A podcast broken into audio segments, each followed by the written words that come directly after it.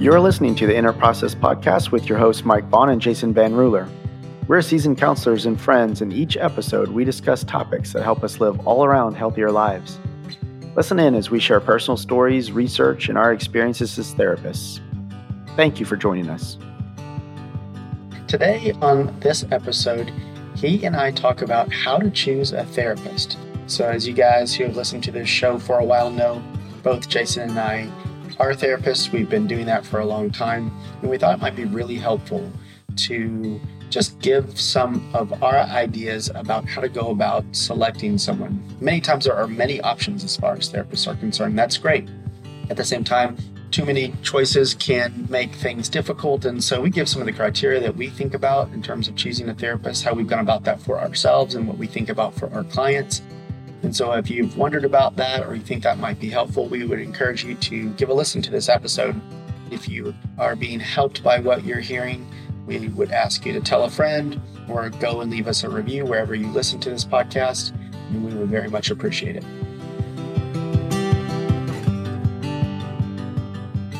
Well, welcome back, everyone, to the Inner Process Podcast. We are glad to be back.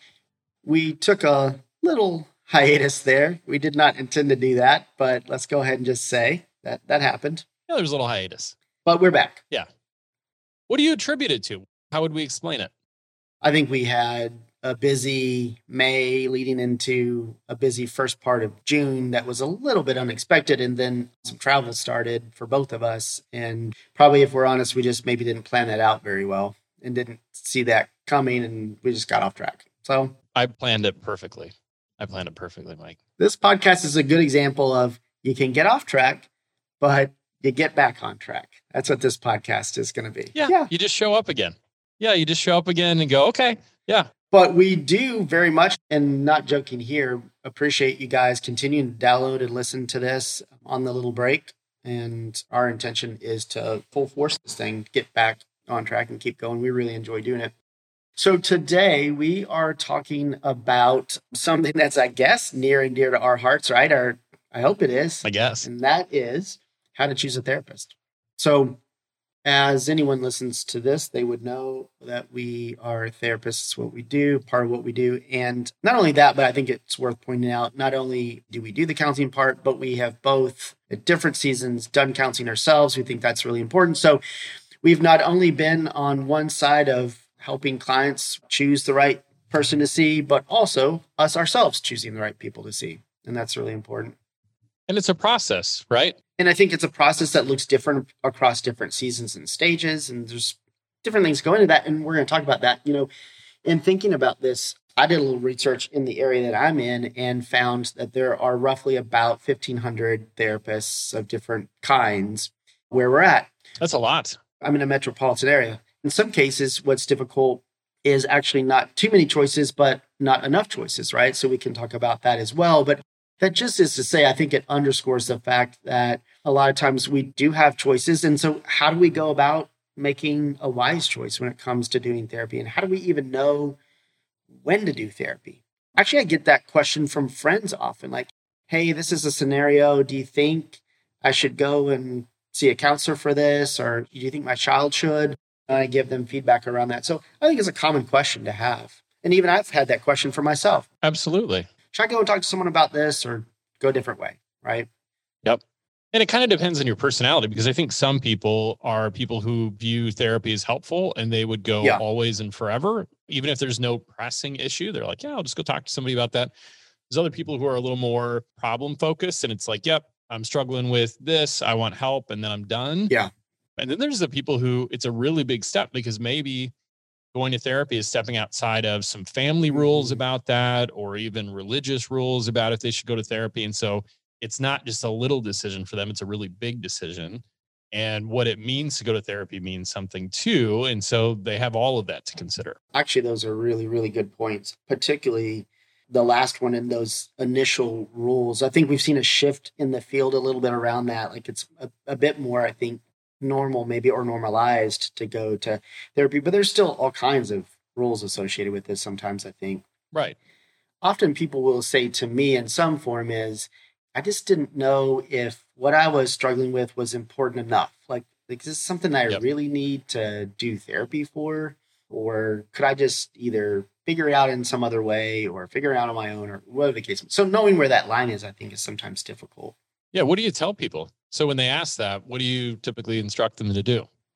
Well, I'm a fan of therapy as it turns out. You're a little biased. Yeah. Usually I tell them, what can it hurt? Yeah. Right. So it, it is a time investment and it's a monetary investment, but you could go for a bit and see if you find it helpful. And if you didn't, or it wasn't the right experience for you, you could always stop it. Yeah.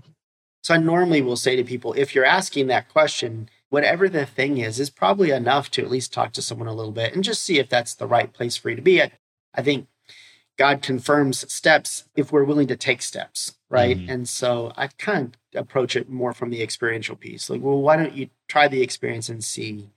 And if it's not, then there should be a different open door for you. Yeah. Is what I say. I don't know about you. Same. Sometimes people aren't used to asking for what they need or having a voice. Yeah. And so even if this is actually not what they need, it's good practice. Right. And so if you think you might, give it a shot. And then if you don't like it, quit. Or if it doesn't work, stop. Just if you're taking the time to ask the question, like indulge yourself. Go see what it's all about. Yeah, I think that that's true. Oftentimes, maybe this will help as people are listening to this. Oftentimes, the feedback I get is what finally maybe clicked for me in terms of talking to someone outside my normal sphere of people is I just needed a little bit of a safer place, just a more objective place, a place where there weren't quite the connections. As important as community is, and Yep. we subscribe to that wholeheartedly, but sometimes having a part of the community not being connected to the other parts of the community can be an important, really important concept. Yep, absolutely. And and a place where they can try stuff on and leave it and not have to be accountable for that later. I think that's Yeah. really important because with friends, I mean, if you say it, they remember it. Now, maybe a good friend's going to drop it, but you risk somebody saying, like, hey, how's that rash that you told me about two weeks ago? And you're just like, oh, man, I wish I hadn't told you about that. Right. That's why you were saying that the other day. Now that makes more sense. That's why you gave me the ointment. You I, I didn't put that together, but okay, I got it now. Yeah, so sometimes it's nice to say, like, I don't know, I talked to somebody about something and I'm never going to talk to them about it again, or I might, or they'll never bring it up. And so there's safety in that. And sometimes people just need confirmation. You know, sometimes Yeah, people come to me and they sit down and they talk about this issue and they said, So this is kind of where I'm at. Like, okay. And actually, the most healing part for them is just to hear someone say, like, yeah, you might be on the right track. That's great. yes. Just the confirmation and the affirmation Yep. from someone not already that's heard the story and connected to it in some other ways. I really like what you're talking about in terms of being able to, in some ways, bring it and leave it if need be and not have it follow you because very naturally as you tell friends and family members of course it's it's going to be there in some form Yep. And that's okay i mean i think that's intimacy and we should be doing that too but sometimes i think there is space to be able to leave things or try things on that we do want to leave because it didn't work i think that's really a point Yeah, and it's the classic, you know, I'm going to break up with somebody and I tell all my friends a hundred times, but then I don't. And now they hate the person I'm with because they know I want to break up with them, but I haven't yet. And they're just doing that because they're your friends, right? But it's Right. actually no longer helpful. At some point, Right. you go, oh man, I just really needed a vent. And I actually wasn't looking for them to hold me accountable to this. I just needed them to listen. And now Yes. there's these consequences as a result. And so what's cool about therapy is, I mean, it'd probably get boring after a while, but you can come tell me 500 times you're going to do something and never do it if that's your process to get there. Yeah. And I'm not going to say, you know, this is like time 498. You told me I wish you'd stop talking about it. Yeah, that's never going to happen. that makes me think of a quick story i'll tell Yeah. So when I was in graduate school, just learning how to do this, a person came and they told me the equivalent of that, like, you know, this thing, this thing, this thing. And finally I said, listen, you're either going to do this thing or you're not going to do this thing, right? So this is like the 20 something Mike. and uh, my supervisor was listening to this and he's like, Mike, do you not know anything about the world and You're like, I'm Yeah. fixing it. I'm fixing it. It's like, no, this is part of the change process. We have to go over these things and talk about them. So it was a good lesson. There is a process to the change process, and to have that safe space to be able to go over things when maybe you don't have it other places, I think is really important. It helps immensely sometimes with the change process. Yeah. I would say one more thing. Yeah. Also, I think it can help you level up. And I don't mean this in a bad way, but sometimes people come from a background where some of the problems that they have are problems where the decision they make about that problem and its solution can either keep them in the life they're in or take them to the next level. Mhm. And so asking people who are in it, they might mean well and want to help you, but if they haven't themselves made that decision or that journey, Mhm. they don't know how to advise you any differently. And so sometimes the beauty of therapy is like getting someone who maybe can think of that thing that is outside of your experience or your family experience Mhm. and say like, yeah, I think you actually could do that. Cuz sometimes all we really need to know is like it's okay to do something different Yeah. and we just probably won't get that from people around us cuz as much as they love us, they usually more stay the same than change. Yeah, and I think it's perspective. I mean, we have the added benefit. It's it's really quite an amazing thing to be a therapist because we had the benefit of having heard so many stories and like different places that people are through the years. And so with that, there's no way I think not to have just some perspective as you listen to people and get to know them.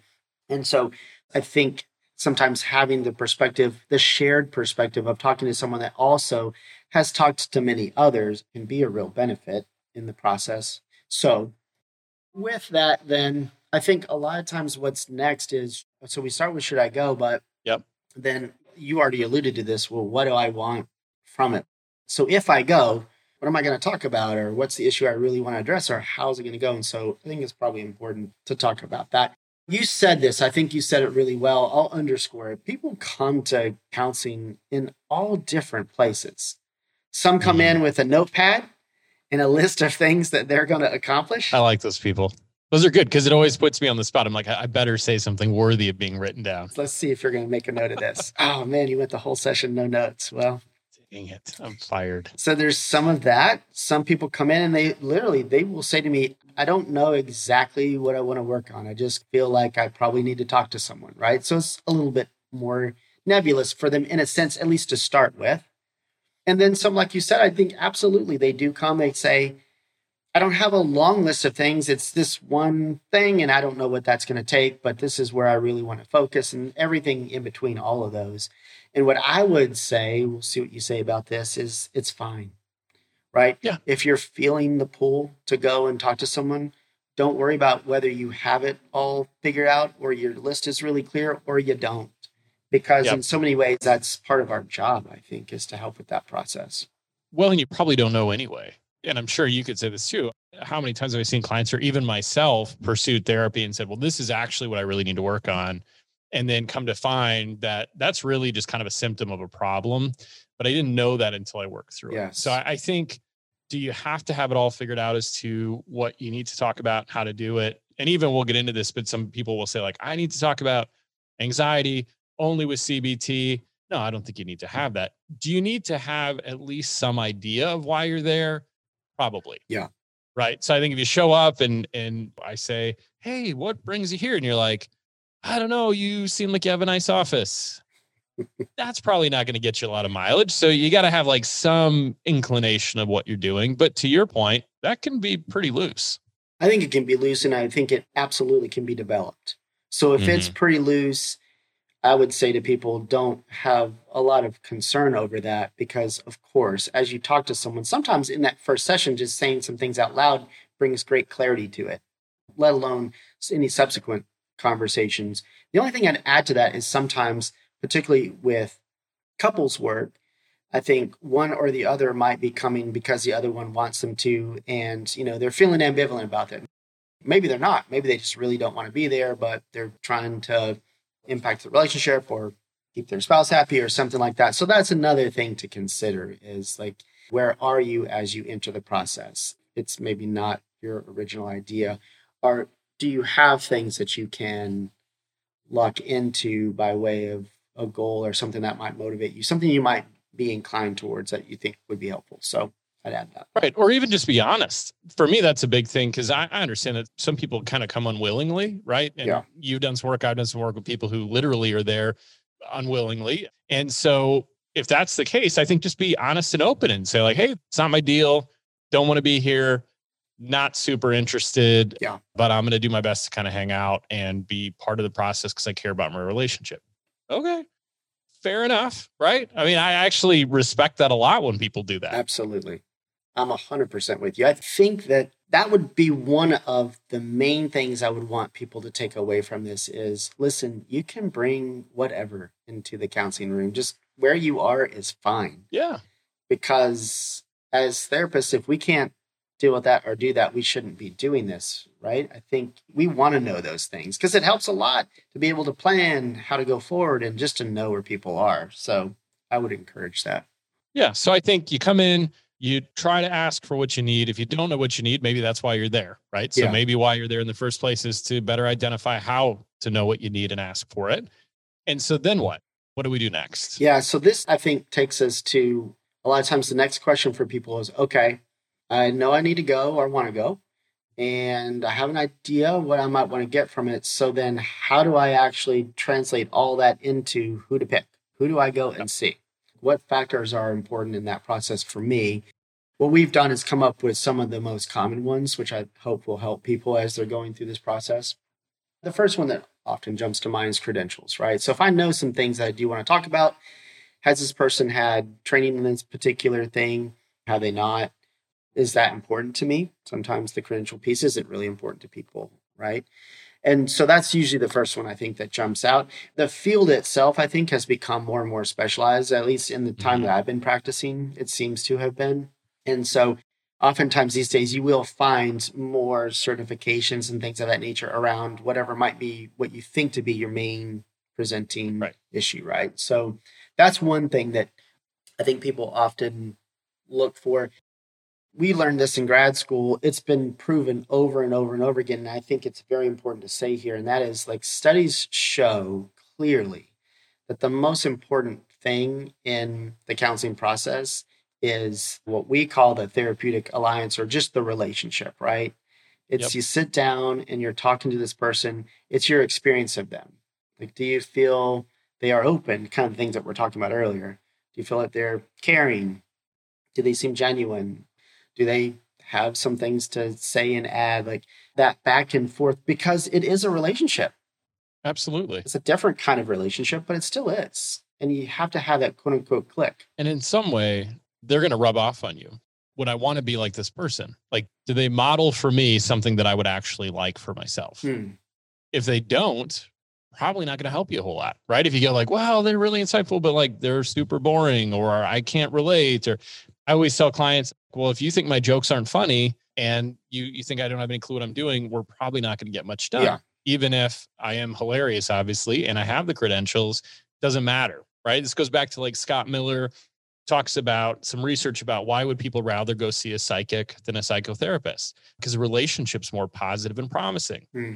right and so this relationship component is really paramount It and so when you're looking for this credentials are important but really do i like this person like do i talk to them and experience them as hopeful and helpful or do i leave feeling worse And really, in essence, what we're talking about is trust, right? The, the nature of this, as with all of our relationships, no matter what they are, at the end of the day, it's about trust.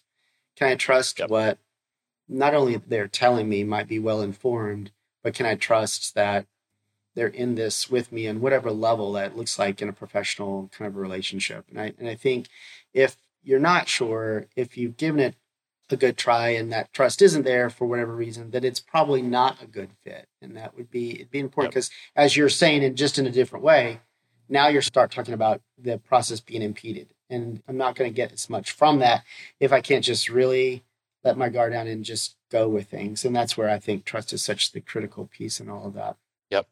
And so that relationship component is huge. Go figure. I mean, relationship is part of everything. And so that maybe takes us to a practical piece, though, which is sometimes clients will call and want to talk before they schedule something just to see if it's a good fit or ask a few questions about training and things of that nature. And or I often will tell my clients it's just the way I practice. If I can do a brief conversation before, we can do that. But most of the time, that first session is our opportunity to get to know one another well and decide. Like there's no commitments after that. It may, it may not Yep. work really well, in which case let me give you a referral for someone I think you might be better looking for, or it works great and let's keep going. But it's it's really okay to do that. You don't have to make any long term commitments. We really are, as you say, we're just trying this out a little bit. Is this going to be a good fit? Yeah, and I think you can tell the person. So I've done some of those calls where people call in and they're like, "Hey, you got these questions."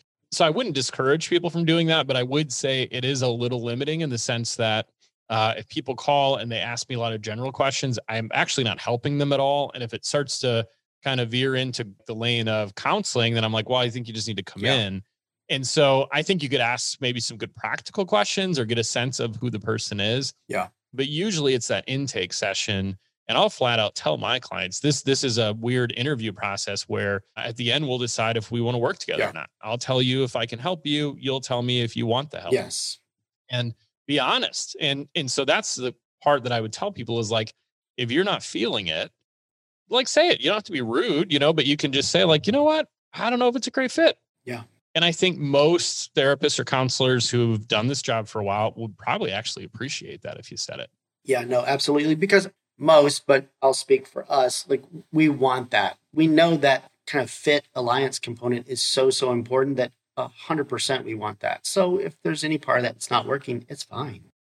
That's right. the thing. For a lot of people, there are probably going to be other options. And to think of this theologically, it just simply means that God has a different place for you. And it's yeah. really okay. So I love what you're saying there because I think it is important if a person is feeling that way to voice that. Yep. Sometimes I think there are ways that you could work with that where it actually does turn into a good fit, right? It can. Yeah. Yeah. They can air some concerns and you can overcome them or say, like, yep, yeah, what about this? But I think you have to say it. And I think also the thing to consider is one Sherpa doesn't lead you up every mountain, right? So, like, if you're a Himalayas or other mountains, I, I think it's like different mountains require different people. And so maybe what you learn is like this person is great, but the wrong person for this mountain. Yeah. And that's okay. You know, so like you can just say, like, hey, great person, wrong mountain. Yeah and you can go somewhere. And I've actually had clients come in and say, you know, I met with you. You were, because I'm pretty direct. They're like, you were pretty direct and kind of 100 miles an hour. And what I needed first was this other person. And now I'm here and I'm ready. Yes. Okay. Well, that's cool. I'm totally game. That's fine. And actually, it's a pretty wonderful thing. Yeah. I was thinking about that as you said it. Sometimes it's the wrong mountain. Sometimes it's just a season, right? We work with a person and it is a good fit and there's a seasonal component to it and then we move on. And then the next person maybe that we talk to is someone different because it's a different season and what we need is different. And I think there's great value in that. I know that I've done that personally for me in counseling. I have not actually circled back to the same person once that season has ended. That's me. People can totally do that, I think, just fine, but I haven't. And so I think it's okay if that's the case. Um, and it's also okay yep. to circle back too if that person is really helpful. So both are fine. One thing I'll say too, in addition to all this, in terms of helping to choose the right person, oftentimes people will think through a rubric of things like gender and maybe mm-hmm. age or season of life or things like that too. So we had credentials at the beginning, but there are other factors that go into, I think, choosing. And those things also, I, I think, often go into that whole idea of fit, right? And connection and stuff. So as they should. And you know what I learned early on is I think we all have a sphere of people we can work with. And some of us have huge spheres, right? We could work with literally about anybody anytime. And others of us have really, really small ones. And so it's just kind of going out and finding like what what is this sort of pool of people that they work with? Is that a really wide pool? Is a small one? Where do I fit in this and why? Yeah. And if you don't fit in the small pool and the bigger, one, that's okay. But like I think each therapist brings something to the yeah. table, but it takes the right client for that to really work. I agree. I think I might be the small sphere guy, Mike. Am I the dang it? I was thinking it, but I didn't want to say it. I think the listeners by now sure. already know that anyway. So it's some they know I'm some things don't have to be. That's totally okay. Uh, but yeah, meet them where they're at, right? So yeah. I, I, think if you're listening to this and you're looking for permission to take that next step, I think we can give them permission. Let's do it. Yeah, permission. Do it. do it. If you're looking for permission to switch out and find somebody different, yeah, permission. If you're looking for permission just to say, like, yeah, I think I got what I needed and I'm done, which is not something we touch on a lot, but something I would just still encourage you to is like, this is your process. Mm-hmm. So at some point, you will say, well, I don't know, do I need to go this week? Yeah. And when you say that, talk to your therapist about it, but don't feel like you have to keep going. Right. You know, we need to pay our mortgage and stuff, but like that's not dependent on you attending therapy when you don't want to. Right. We actually don't want that. No, it's actually not good for anybody. So I think we give you permission across the board for that stuff. If you have questions that we didn't tag today or take time to talk about, I would love for you to send mm-hmm. them to us because this is something obviously Mike and I care a lot about. And our goal really at the end of the day is to help people. Yeah. And so if we can do that and you're like, oh man, but what I really wondered is this, please send that to us. We'll address that. So other things, we're going to be posting more stuff. If you have topic ideas you want to hear more about, let us know. Again, we're so thankful for all of you. Have a great week. We hope that you enjoyed this week's episode. Mike and I would also like to ask that if you've been enjoying the podcast, could you share it with a friend? We've loved getting all the feedback and comments thus far. Thanks.